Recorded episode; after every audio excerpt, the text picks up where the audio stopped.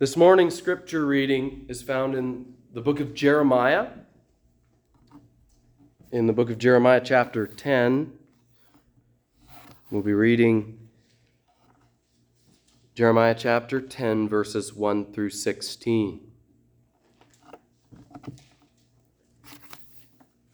Hear the word that the Lord speaks to you, O house of Israel. Thus says the Lord Learn not the way of the nations, nor be dismayed or in awe at the signs of the heavens, because the nations are in awe of them. For the customs of the people are vanity. A tree from the forest is cut down and worked with an axe by the hands of a craftsman. They decorate it with silver and gold. They fasten it with hammer and nails so that it cannot move. Their idols are like scarecrows in a cucumber field and they cannot speak. They have to be carried, for they cannot walk. Do not be afraid of them, for they cannot do evil, neither is it in them to do good. There is none like you, O Lord. You are great, and your name is great in might. Who would not fear you, O King of the nations? For this is your due for among all the wise ones of the nations and in all their kingdoms, there is none like you.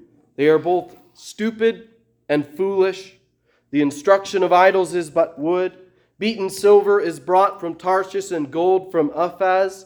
They are the work of the craftsman and of the hands of the goldsmith. Their clothing is violet and purple. They are all the work of skilled men. But the Lord is the true God. He is the living God, the eternal King. When he is angry, the earth trembles. The nations cannot endure his wrath. Thus shall you say to them, The gods who did not make the heavens and the earth shall perish from the earth and from under the heavens. It is he who made the earth by his power, who established the world by his wisdom and by his understanding stretched out the heavens. When he utters his voice, there's a tumult of waters in the heavens, and he makes the mist rise from the ends of the earth. He makes lightning for the rain, and he brings forth the wind from his storehouses. Every man is stupid and without knowledge. Every goldsmith is put to shame by his idols, for his images are false, and there is no breath in them. They are worthless, a work of delusion. At the time of their punishment, they shall perish. Not like these is he who is the portion of Jacob, for he is the one who formed all things, and Israel is the tribe of his inheritance. The Lord of hosts is his name. Let's pray. Father in heaven, you are the one true God.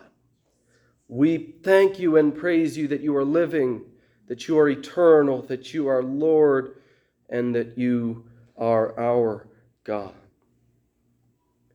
Lord, that you would choose us as your portion and that you are our portion and our joy in life. Lord, we live in a world that does not understand these things, that does not believe in you, that has suppressed the knowledge of you in their unrighteousness. And Father, in this world, I pray that you would strengthen us to stand for you, to know the truth, to, to uh, proclaim the truth, and to not be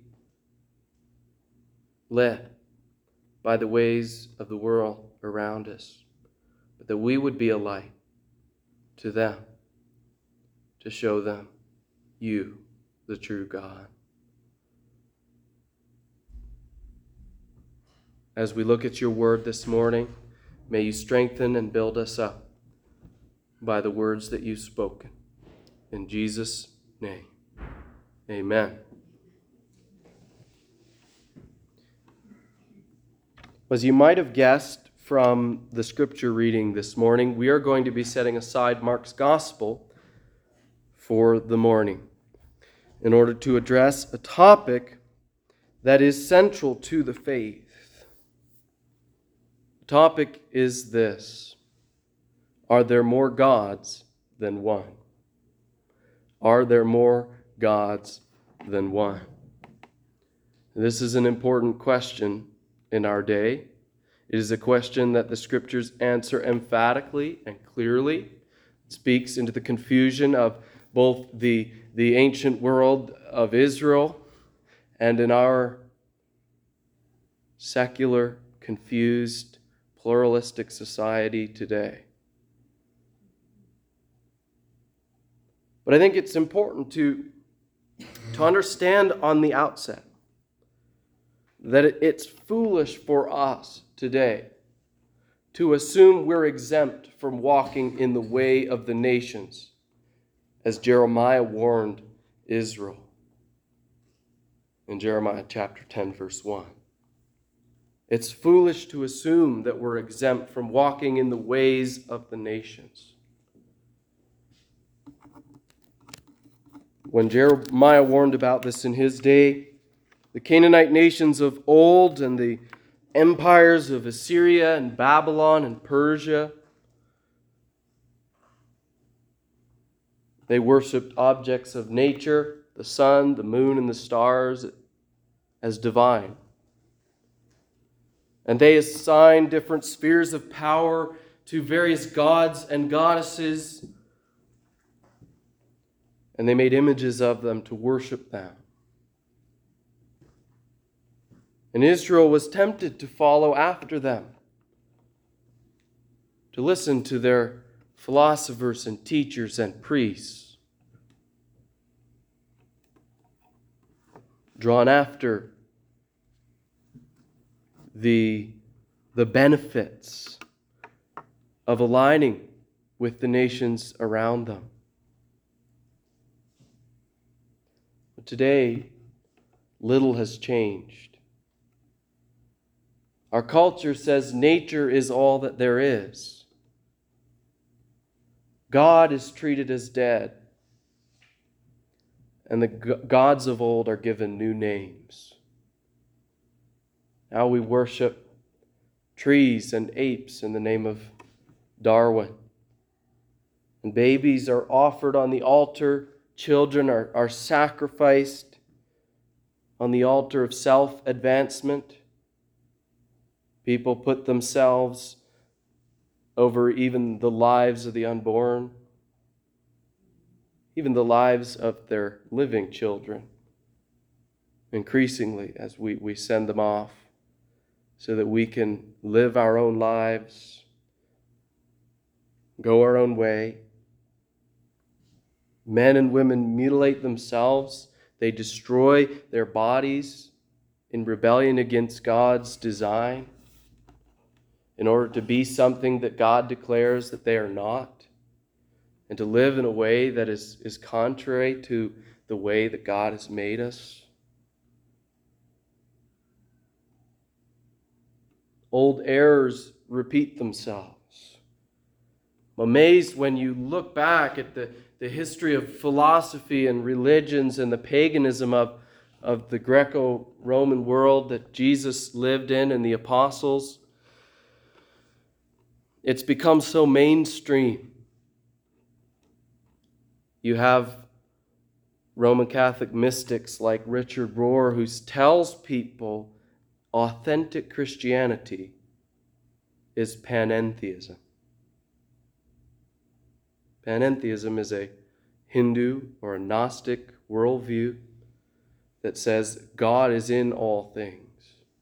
Everything you see has a spark of the divine the child pouring a glass of milk into his mouth that's the divine being poured out into the divine and this is this is common in the new age world. It's coming into the church in various forms in various ways.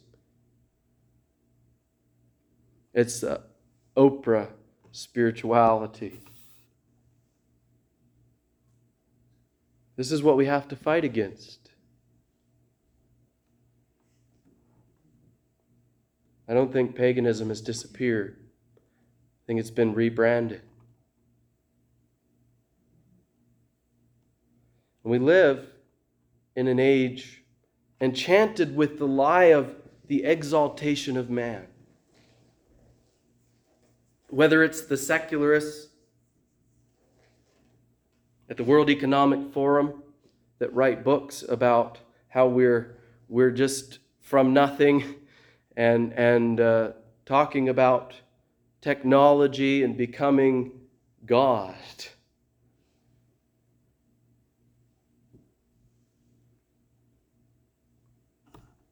Or whether it's the materialistic consumer mindset of living for myself, living for comfort, living for pleasure, for what's easy.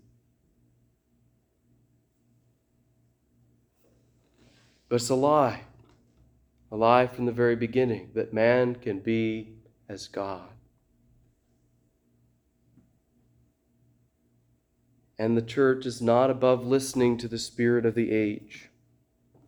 So it becomes very important for us to know how to answer the question Are there more gods than one? Because our culture, our world looks to many things as gods they worship. We know the true and the living God. Perhaps the two clearest texts on the subject are Deuteronomy 6, verse 4. Hear, O Israel, the Lord our God, the Lord is one. And you should worship him only and love him with your whole being heart, soul, mind, and strength. This was something the people of Israel were to teach their children from the youngest of ages. They knew these words. Yet Jeremiah is warning them in his day that they not depart from that, that they would remember the Lord their God. And so the second text, the text that we're going to look at this morning, Jeremiah 10, verse 10. This is also our memory verse for the month. Jeremiah 10, verse 10. But the Lord is the true God. He is the living God, the eternal King. When he is angry, the earth trembles. The nations cannot endure his wrath. Jeremiah 10:10 is a declaration of the nature of God. Tells us who he is, and this description is given to the people of God in contrast with the foolishness of idolatry, with going after the way of the nations and serving their gods. So Jeremiah declares in verse 1 Hear the word that the Lord speaks to you, O house of Israel. Thus says the Lord Learn not the way of the nations. The Lord God, speaking to his people, is saying, Don't go in that direction. Don't go in the direction of the nations. Don't depend on them. Don't rely on them or their gods. In fact, in verse 6, he says to them, Not just don't learn from them, but don't be afraid of them. And we, we can only be courageous in our world today, and we see all of the immorality, we see the, the opposing worldviews that people have, how they are opposed to God. We can only be courageous when we recognize that they are powerless, when we see what they are in comparison to the true and living God. The Lord's message to his people hasn't changed.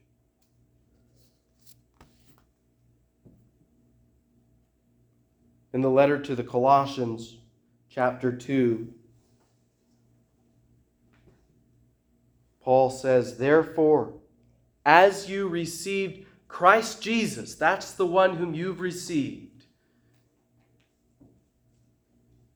Christ Jesus the Lord, so walk in him rooted and built up in Him, and established in the faith, just as you were taught, abounding in thanksgiving. Follow the Lord. Look to Him, trust Him. Verse 8 of Colossians chapter 2 See to it that no one takes you captive by philosophy and empty deceit, according to human tradition, according to the elemental spirits of this age, and not according to Christ. Don't learn from the world around you. Let your life, let your thinking be shaped by Jesus Christ, the Lord of all, not by the ideas, the traditions of mankind. The message is the same. Now, in warning his people, the Lord first exposes the folly of worshiping idols in Jeremiah chapter 10, verses 3 through 9. And as we read in the beginning, those verses, the message is clear. Idols are man made, they're non gods. They're no different than a scarecrow, the prophet says. What does a scarecrow do? It sits there and maybe blows a little bit in the wind. It's supposed to scare away a few birds, but it can't walk.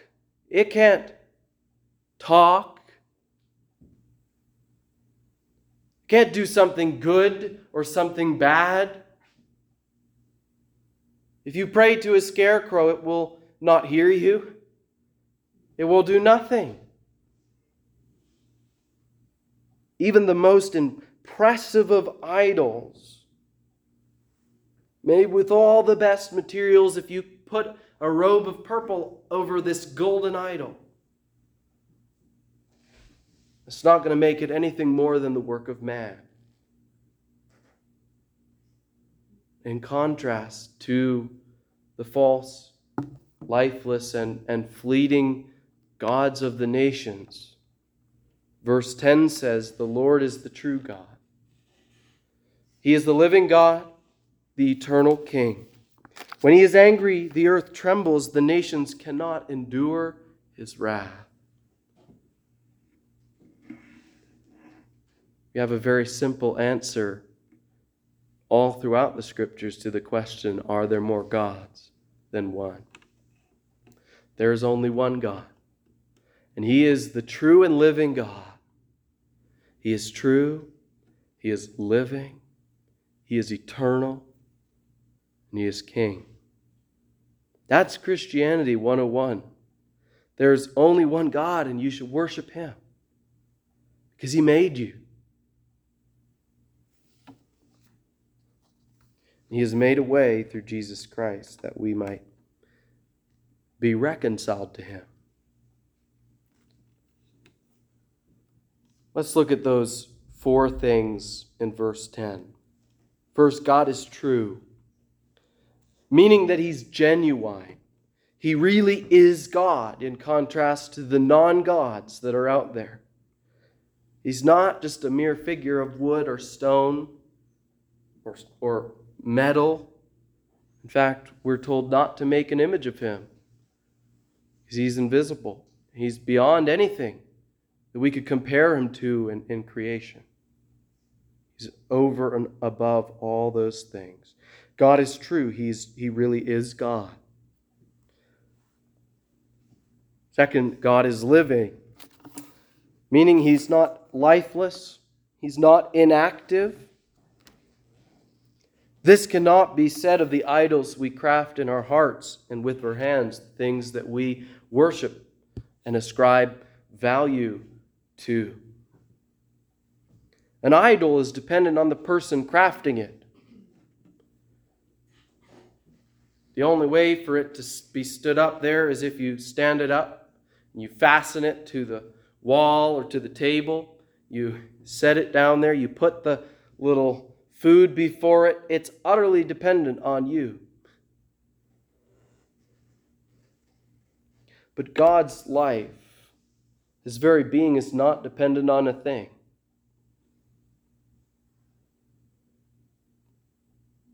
It doesn't depend on this world to exist or to be happy. Instead, the very opposite is true the scriptures teach that all the world is held together by Him. We would not exist. This building would not exist if God were not holding the world together. He gives, Acts 17 25, He gives to all people life and breath and everything. So God is true, He is living, and God is eternal, meaning that He has no beginning or end. He has always been. This too is very unlike the idol that once was not and soon perishes.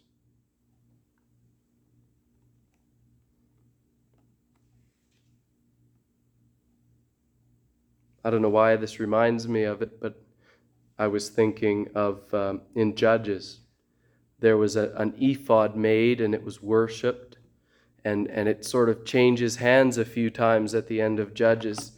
This, the priest and the ephod kind of travel along. The tribe of Dan wants him. That's how idols are. They travel along to our whims and are dependent on us. But the Lord is not like that.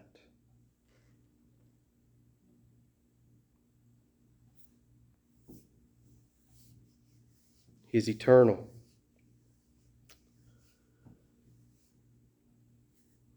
He doesn't depend on anything to exist. Well, the fourth thing that we read in Jeremiah 10:10 10, 10 is that God is king. He is the eternal king, meaning that he's Lord, he has the rights over this world. Why? Because he made it. He made all things. And so he has the right to call us to worship him, to see him for who he is, and to love and serve him.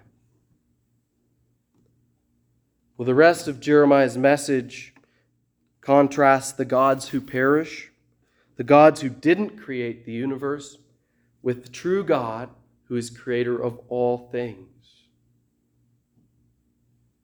And in fact, the people of God, verse 11, are called to say to the nations,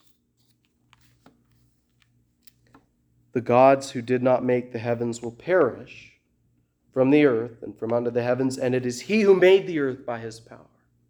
This is the message that the people of God are to proclaim to the world around them. To proclaim the Creator that He's the one who made all that we see. He's the one who made you and I.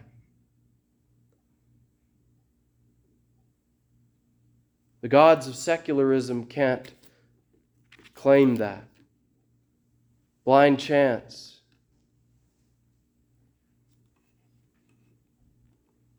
Could not create the universe.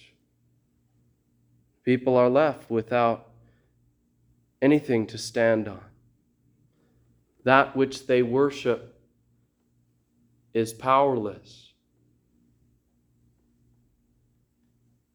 But the Lord made the heavens and the earth.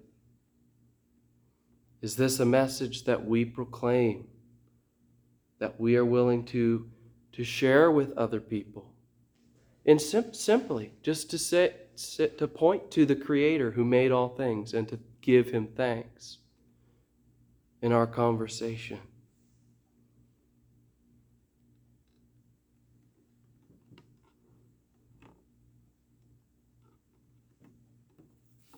We know the true and living God. We can proclaim him without fear because he is the Lord. And we don't need to fear that which is not God. For our purposes, though, um, I want to zero in on the last couple of verses in Jeremiah 10, um, not the last of the chapter, but the last of our, our text, verses 14 through 16. It says that every man is stupid and without knowledge. Every goldsmith is put to shame by his idols, for his images are false, and there's no breath in them. They are worthless, a work of delusion. At the time of their punishment, they shall perish.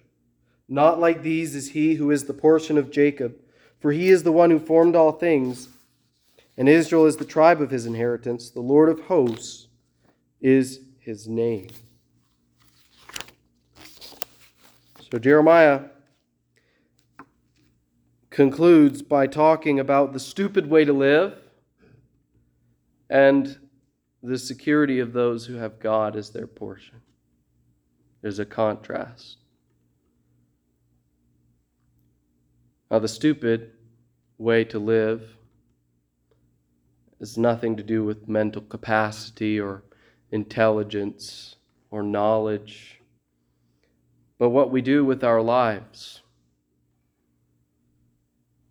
Those that worship that which is worthless, that which is fleeting, that which is not God, are the Bible calls foolish. And this text indicts all people under that.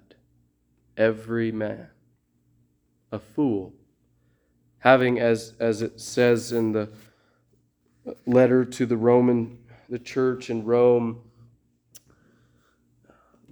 people have suppressed the knowledge of God in their unrighteousness, not wanting to accept God as Lord over their lives, as the one who is God and that they are not. There's a fundamental distinction between the Creator and creation. And so that line has been blurred in our world until you have in, in uh, in the atheistic, naturalistic worldview, a view that puts God completely out of the picture. Or in, in the, the pagan nations of Jeremiah's day that worshiped many gods, they, they recognized uh, something greater than themselves, gods and goddesses. But they took the glory of God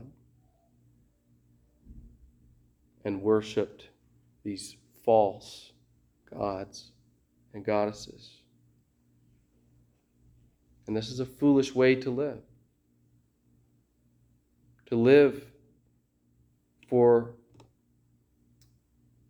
something other than the Creator.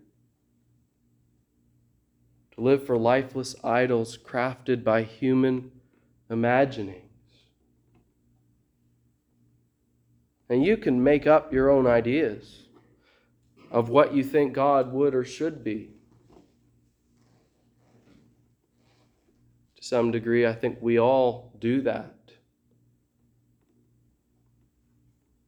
Tweak that view of God just a little bit to the one that we like. We can do that. Or we can worship the one who's revealed himself as the creator of the universe, the one who declares, I am the Lord, and there is no other. Isaiah 45, verse 5.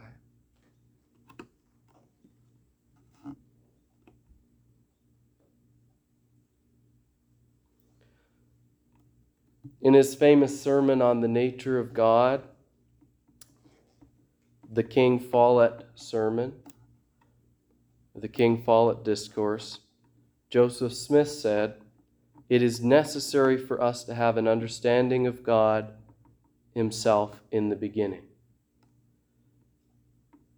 Need to have an understanding of God Himself in the beginning. If we start right, it's easy to go right all the time. But if we start wrong, we may go wrong. And it will be a hard matter to get right.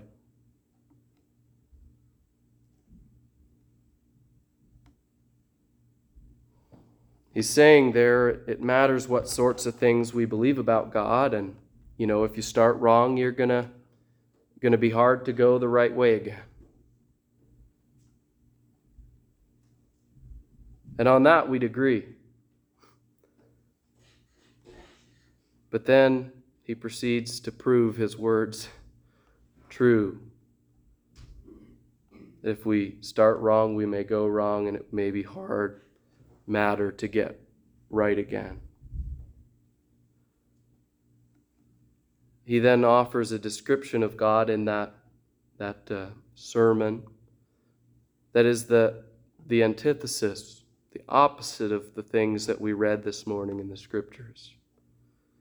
In LDS theology, God is. Let me read it. I want to read it to you. So I don't like putting words in people's mouths. Open, uh, what sort of being was God in the beginning? Open your ears and hear, all ye ends of the earth. God Himself was once as we are now, and is an exalted man, and sits enthroned in yonder heavens. This is the great secret. If you were to see Him today, you would see Him like a man in form like yourselves with all the person, image, and very form as a man.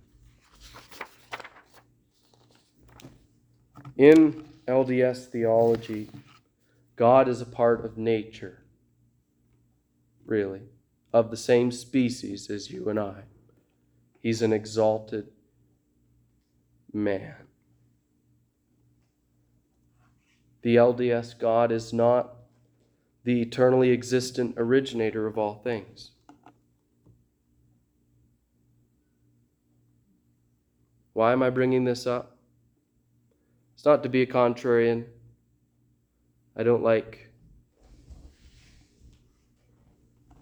disagreeing with people necessarily. But I don't think we should skirt around this.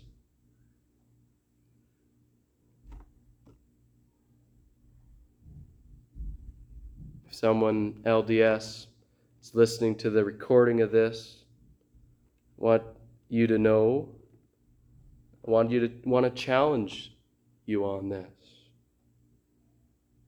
Because you can't fundamentally agree with the truth statements that I just read in Jeremiah chapter 10.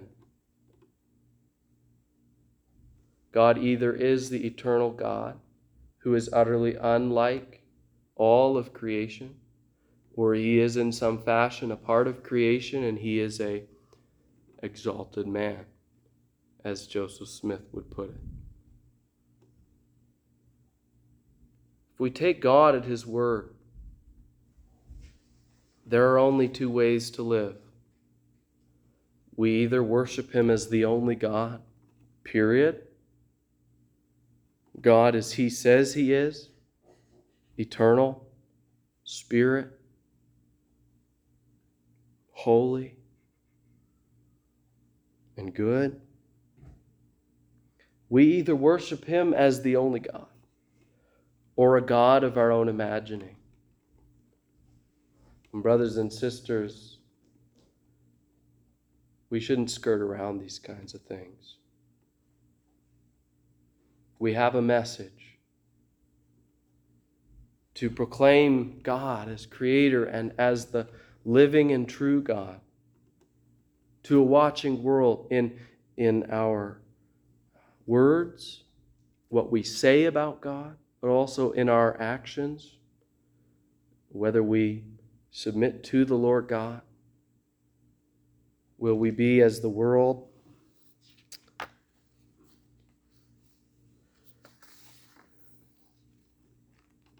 Will we listen to what God says about who we are as a man, as a woman? Will we teach our children the truth about God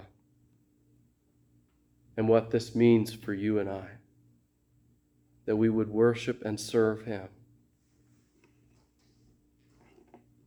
that we would love Him with our whole being, as Deuteronomy chapter 6 talks about.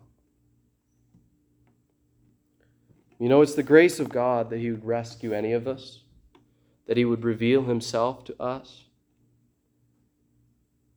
For otherwise, we would be as every man, walking in, in foolishness.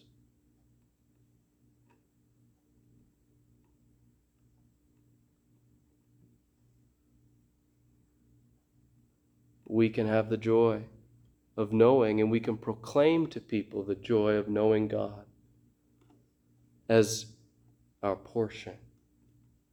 Jeremiah 10, verse 16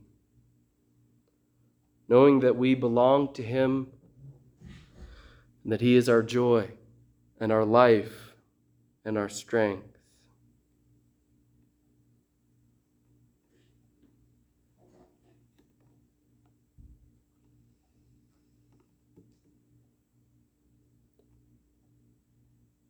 Are there more gods than one? No. There's only one Lord the true and living God. Take this truth with you this month. This is our memory verse, Jeremiah 10:10. 10, 10. Meditate on the Lord.